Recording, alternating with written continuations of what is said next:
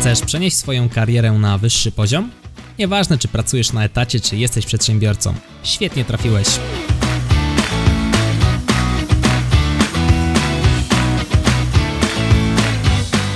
Nazywam się Michał Kowalczyk i witam Cię w Excellent Work Podcast.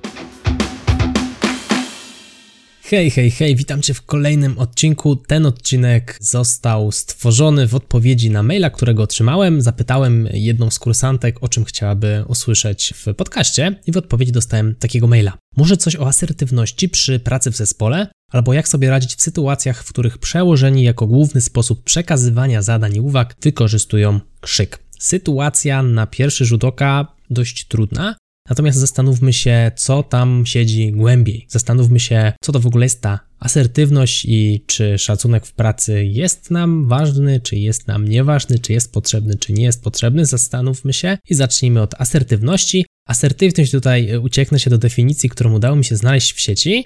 To jest troszkę przerobiona definicja, natomiast lwia część jej jest zachowana. To jest umiejętność przedstawiania i bronienia swoich racji przy zachowaniu szacunku racji oraz uczuć innych osób, czyli innymi słowy takie kulturalne wyrażenie swojego zdania, ewentualnie obronienie tego swojego zdania racjonalnymi argumentami, ale nie sprzeczanie się przy tym, co wbrew pozorom nie jest wcale takie proste.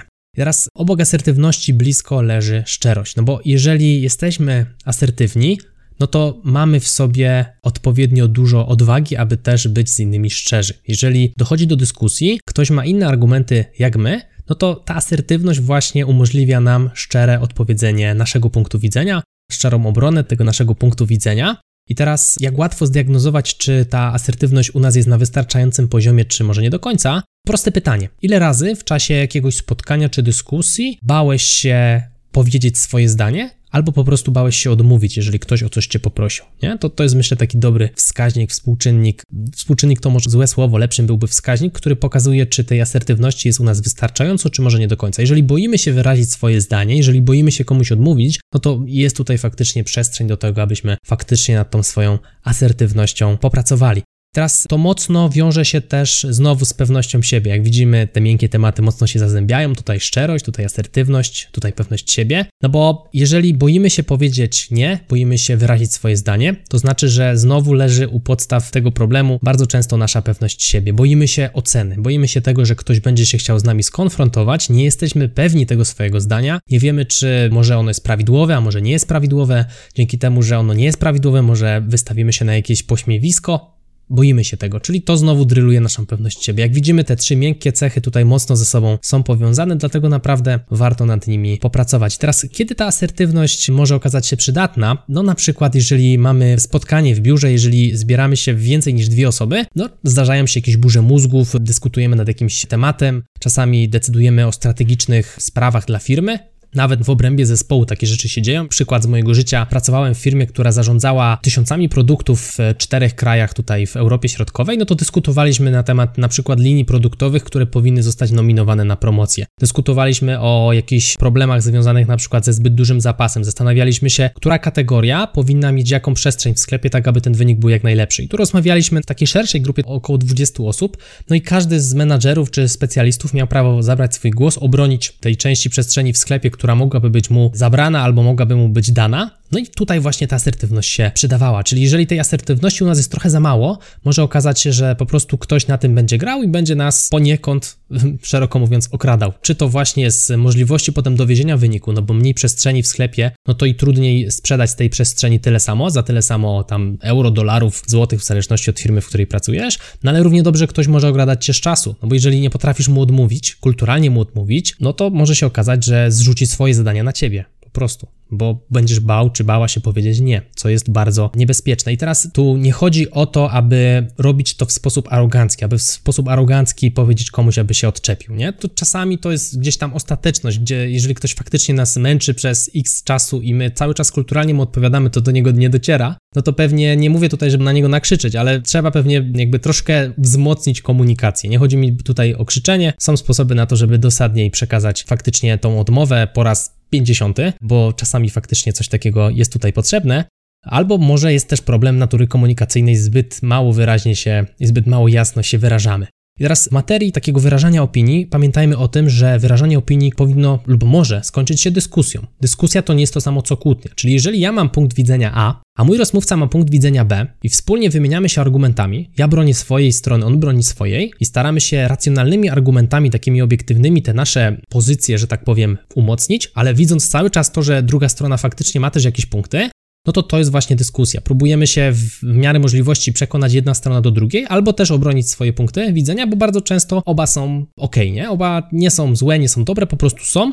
No i obie te drogi mogą okazać się faktycznie skuteczne. To jeszcze nie jest kłótnia. Do kłótni dochodzi wtedy, kiedy przestajemy szanować pozycję drugiej osoby, no i przy okazji zaczynają się nam wycieczki personalne. Czyli nie odnosimy się do samej jego pozycji czy jego opinii, Natomiast zaczynamy się odnosić raczej do jego osoby, czyli wycieczki w stylu jesteś głupi i tak dalej, i tak dalej, nie? To nie ma sensu, bo ty jesteś głupi. No to już wchodzimy w takie bardzo nieprzyjemne. Oczywiście ja tutaj trochę polaryzuję, używam takiego już bardzo skrajnego przykładu, gdzie rzucamy epitetami w stronę drugiej osoby, czyli stosujemy właśnie wycieczki personalne. Natomiast czasami w nerwach tak się właśnie dzieje i to już nie jest dyskusja, to już jest kłótnia i to ma mało wspólnego z asertywnością, właściwie to nie ma nic wspólnego z asertywnością. I teraz, dlaczego dochodzi do takiej agresji? Dlaczego pojawiają się takie złe emocje i dyskusja zaczyna przeradzać się w kłótnię? No, bardzo często dzieje się to po prostu ze strachu. Jeżeli się czegoś boimy, to reagujemy czym? No, reagujemy po prostu agresją. Atakiem próbujemy obronić swoją pozycję już ostatnią możliwą, możliwym sposobem, właśnie krzycząc na inną osobę. No i jeżeli nie mamy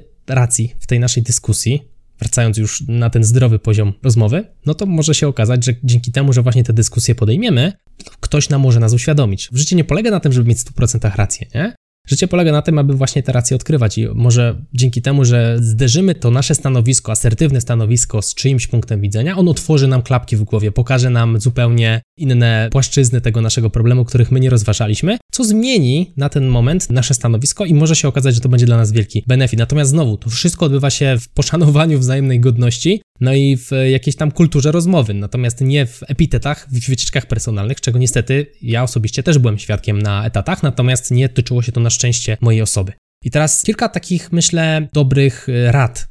Znaczy, rad to może złe słowo, bardziej zasad, które ułatwią nam komunikację właśnie w takich asertywnych przypadkach. No i pamiętajmy też, że asertywność to nie jest hamstwo czy arogancja. Nie? Można wyrażać się ładnie, ja to powtórzę jeszcze raz. Można wyrażać się ładnie, bronić swojego zdania w sposób kulturalny, nieagresywny. Jakie to są zasady? Po pierwsze, no, jeżeli mówimy o zachowaniach, a nie mówimy o osobach, czyli nie mówimy komuś, ale ty jesteś głupi, nie? Tylko sytuacja, w której gdzieś tam przed chwilą się zachowywałeś, no to to zachowanie było trochę takie, no nie na miejscu. Nie? I od razu to inaczej wygląda, nie? No możesz, jeżeli jesteś z kimś już bliżej, możesz powiedzieć, że no to zachowanie to było trochę takie głupie, nie? No pewnie ta osoba przyzna rację. Natomiast jeżeli byśmy zaatakowali ją frontalnie i powiedzieli, ale ty jesteś głupi, no to jest różnica pomiędzy ale ty jesteś głupi, a ale ty się głupio zachowałeś. No bo głupio to się każdy czasem w życiu zachowuje. No czasem nam coś przyświeci za bardzo i mamy gorszy dzień, nie wychodzi. Fajnie, jeżeli jesteśmy na tyle otwarci, aby sami na siebie spojrzeć obiektywnie i po czasie może faktycznie okazać się, że no nie do końca dobrze się zachowaliśmy. Natomiast jeżeli ktoś nam wytknie paluchem, że jesteśmy głupi, no to on się odnosi do całości naszej osoby. I bez względu na to, czy my mamy ten dzień dobry, czy mamy ten dzień zły, on nas zaatakował personalnie. No i to nie jest dobry sposób na wyrażanie jakichś tam swoich opinii, co w ogóle nie jest do końca dobrym pomysłem, opiniowanie innych osób. Natomiast jeżeli chodzi o zachowanie, to faktycznie to ma sens. No czasami trzeba kogoś sprowadzić na ziemię i powiedzieć mu, że no, to zachowanie w tej konkretnej sytuacji może nie do końca było takie, jak być powinno, nie było stosowne w tej grupie na przykład i tak dalej, i tak dalej. Także starajmy się odnosić do zachowań, a nie do osób. Przy okazji, nie stosując wycieczek personalnych. Tutaj kolejna zasada, nie stosujemy żadnych wycieczek personalnych. Typu właśnie jesteś głupi, to jest centralnie wycieczka personalna, a już broń Boże w stronę rodziców, bo takie różne dziwne rzeczy się w pracy dzieją. I to nie chodzi tylko o kolegów obok, ale w ogóle tak kultura ludzka by tego wymagała, aby no, nie jechać nikomu po rodzinie, a po nim to też w sumie każdy ma jakąś godność, więc szanujmy się wzajemnie, nie? No, jesteśmy dorośli, mam nadzieję, i, i pewne zasady są nam wpojone, chociaż no, niestety nie wszyscy o tym pamiętamy, a szkoda. Operujemy faktami, a nie subiektywnymi ocenami. Czyli znowu, jeżeli dochodzi do sytuacji, w której pojawi się jakiś błąd, to staramy się patrzeć na ten błąd obiektywnie. Szukamy możliwości poprawy tego, co się stało, szukamy przyczyny, natomiast nie szukamy przyczyny w osobie, tylko szukamy znowu przyczyny w działaniu. Nie? Czyli patrząc obiektywnie na tą sprawę, gdybyśmy to zrobili tak, to byłoby inaczej. I tu nie chodzi o to znowu, że a, bo ten zrobił źle, więc on, jego, tam jego kara, nie? Jego wina. No nie, no tak się stało, to się stało. Tu nie chodzi o to, aby karać winnych, może czasami trzeba, natomiast znowu karamy za to, że ktoś się źle zachował, a nie karamy za to, że ktoś taki jest. Jeżeli ktoś się spóźnił, no to karamy go za to, że się spóźnił, a nie za to, że jest spóźnialskim. No bo spóźnił się raz, co nie znaczy, że zawsze będzie się spóźniał. No i znowu, zależy na co się spóźnił, nie? No jak ktoś się spóźnił na swoją maturę, ciężki temat, no ale jak ktoś się spóźnił tam na jakieś spotkanie, których ma w ciągu dnia 15, no to kara pewnie nie nastąpi, nie? To jest też uzależnione od e, sytuacji. Kolejna zasada. Pisuj, ale nie oceniaj. Czyli co my tutaj mamy? To jest też dobry przykład właśnie tej nieterminowości. Dwa zdania, które przekazują tę samą informację, ale są przekazane w nieco inny sposób, te informacje. Czyli jesteś nieterminowy, mieliśmy mieć plik dwa dni temu. Znowu odnosimy się do osoby, nie? Ale alternatywnie moglibyśmy zrobić to tak. Umawialiśmy się z datą dostarczenia pliku na przykład na XX, jakaś tam data. Dzisiaj jest XX, ta data dwa dni po. Liczę, że będzie u mnie ten raport na mailu do godziny, nie? Czyli dajemy jasną informację, hej, no gościu, sorry, winę tu, ale to powinno być już, czemu tego nie ma? Natomiast nie krytykujemy tej osoby w sposób bezpośredni i całościowo. Widać ewidentnie dla tej osoby, to jest jasny, jasny komunikat, że no coś chyba zrobił nie halo, nie? Jest to twardo postawiona granica, za godzinę ten raport ma być, no bo pewnie to jest jeszcze w relacji pracodawca-pracownik czy szef-pracownik, no to, to już w ogóle ten komunikat na pewno będzie twardy i dużo lepiej tak komunikować z podwładnymi, czy nawet z kolegami obok, jeżeli oczywiście jesteśmy na takich relacjach i, i tak struktura firmy nam na to pozwala, niż traktować e, gościa tekstem jesteś nieterminowy. Tak po prostu, bo to znowu określa konkretnie osobę i odnosi się do wszystkich sytuacji, które tyczą się jakichś terminów podjętych przez tę osobę. On po prostu zawsze nie dowozi tematu. To jest jasny komunikat. Jesteś nieterminowy. No takich unikamy. Dzielimy się pomysłami, a nie dajemy rad, czyli znowu dwa różne podejścia. Albo pierwsze zdanie, ten raport, co masz zrobić, to zrób tak, tak, tak i tak. Albo drugie podejście, mamy do zrobienia raport o XX, nie? Jakiś tam. Jesteś w tym temacie specjalistą, masz pomysł, jak to zrobić, czyli prawdopodobnie w naszej głowie siedzi już jakiś pomysł, natomiast nie wykładamy go od razu na stolik. Czekamy, aż ta druga osoba poczuje się gdzieś tam pewnie też miło, skoro zapytaliśmy ją o zdanie.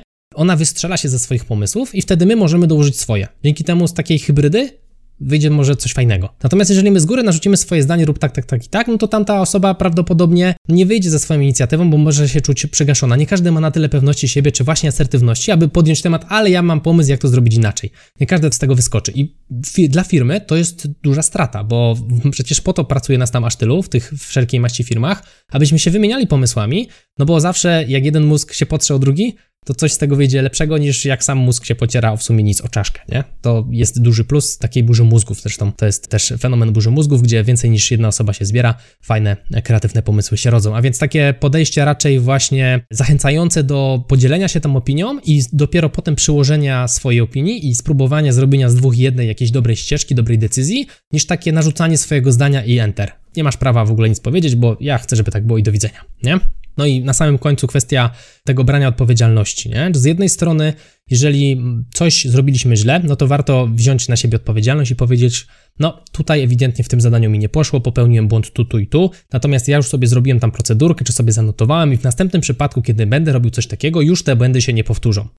Niż myśleć o sobie, ale ja jestem słaby, ale jestem zły, ale jestem niedobry, znowu się pomyliłem i tak dalej, i tak dalej. Albo co gorsza, to nie jest moja wina, to jest wina jego, jego, jego, jego, bo oni mi kazali, oni mi się kazali spieszyć, w ogóle to jest przez nich, nie? Oni mi zadali, to oni to powinni robić, a nie ja. Dlaczego ja to miałem robić? Oni. Ja się pomyliłem, ale to nie ja się pomyliłem, tylko przez nich. Jakby nie oni, to ja bym się nie pomylił. Więc to jest ta trzecia ścieżka, najbym powiedział niebezpieczniejsza, bo raz, że no pokazujemy, że tej odpowiedzialności to nie jesteśmy w stanie udźwignąć, ale też pokazujemy, że przez to, że nie jesteśmy w stanie ją udźwignąć, to chętnie zrzucamy ją na innych, mimo że leży ona na naszych barkach. I to też nie jest dobry komunikat dla naszych współpracowników czy dla szefa. I znowu, myślę, że te zasady są istotne i z punktu widzenia osób, które prowadzą swoje firmy, czyli tych CEO, właścicieli, i z punktu widzenia osób, które pracują na etacie, jeżeli odnosimy się do naszych kolegów siedzących obok nas, ale także dla menadżerów, liderów i szefów, którzy słuchają tego podcastu. To naprawdę są bardzo, uważam, ważne zasady, których warto przestrzegać, żeby po prostu żyło nam się dobrze z innymi ludźmi. I bardzo często te zasady będą też tyczyły się po prostu życia na przykład w rodzinie. Przecież w rodzinie też mamy relacje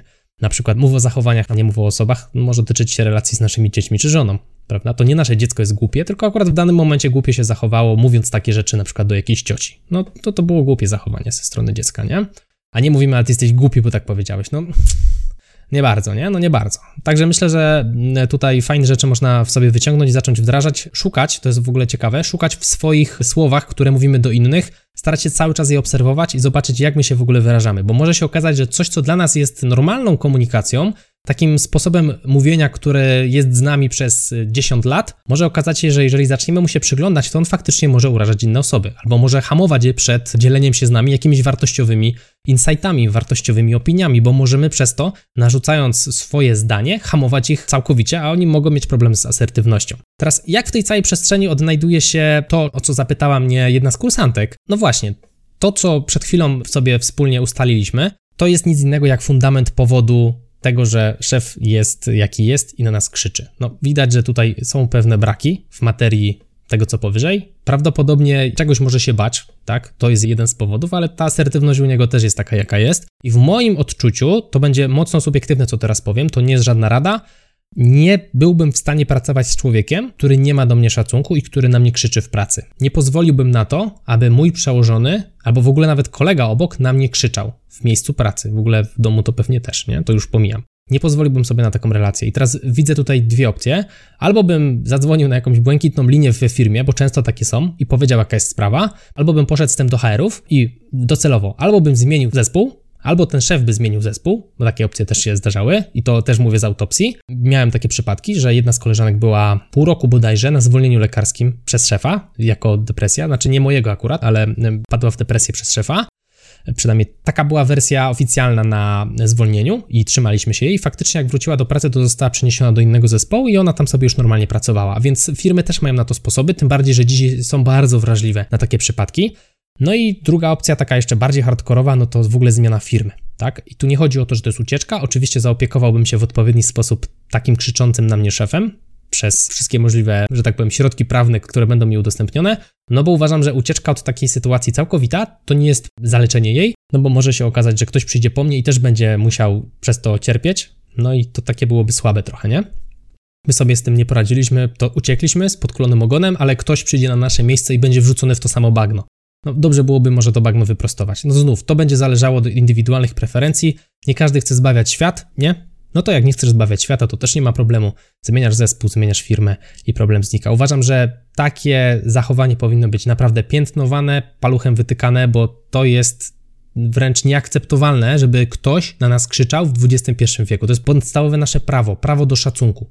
Dla mnie takie krzyczenie jest prawie równoważne, jakby mnie ktoś w twarz uderzył. A dla mnie taka nietykalność fizyczna jest naprawdę, naprawdę bardzo ważna. Także uważam, że no, warto nie pozwalać sobie na takie traktowanie. Miejmy swoją godność w swoich rękach, nie? No i to tyle z mojej strony. Jeżeli podobało Ci się to, co dla Ciebie przygotowałem, zachęcam Cię do tego, abyś podzielił się, czy podzieliła się tym odcinkiem z jedną osobą. Tymczasem to był Excellent Work Podcast. Mówił dla Ciebie Michał Kowalczyk. Do zobaczenia, do usłyszenia w kolejnym odcinku. Trzymaj się, hej!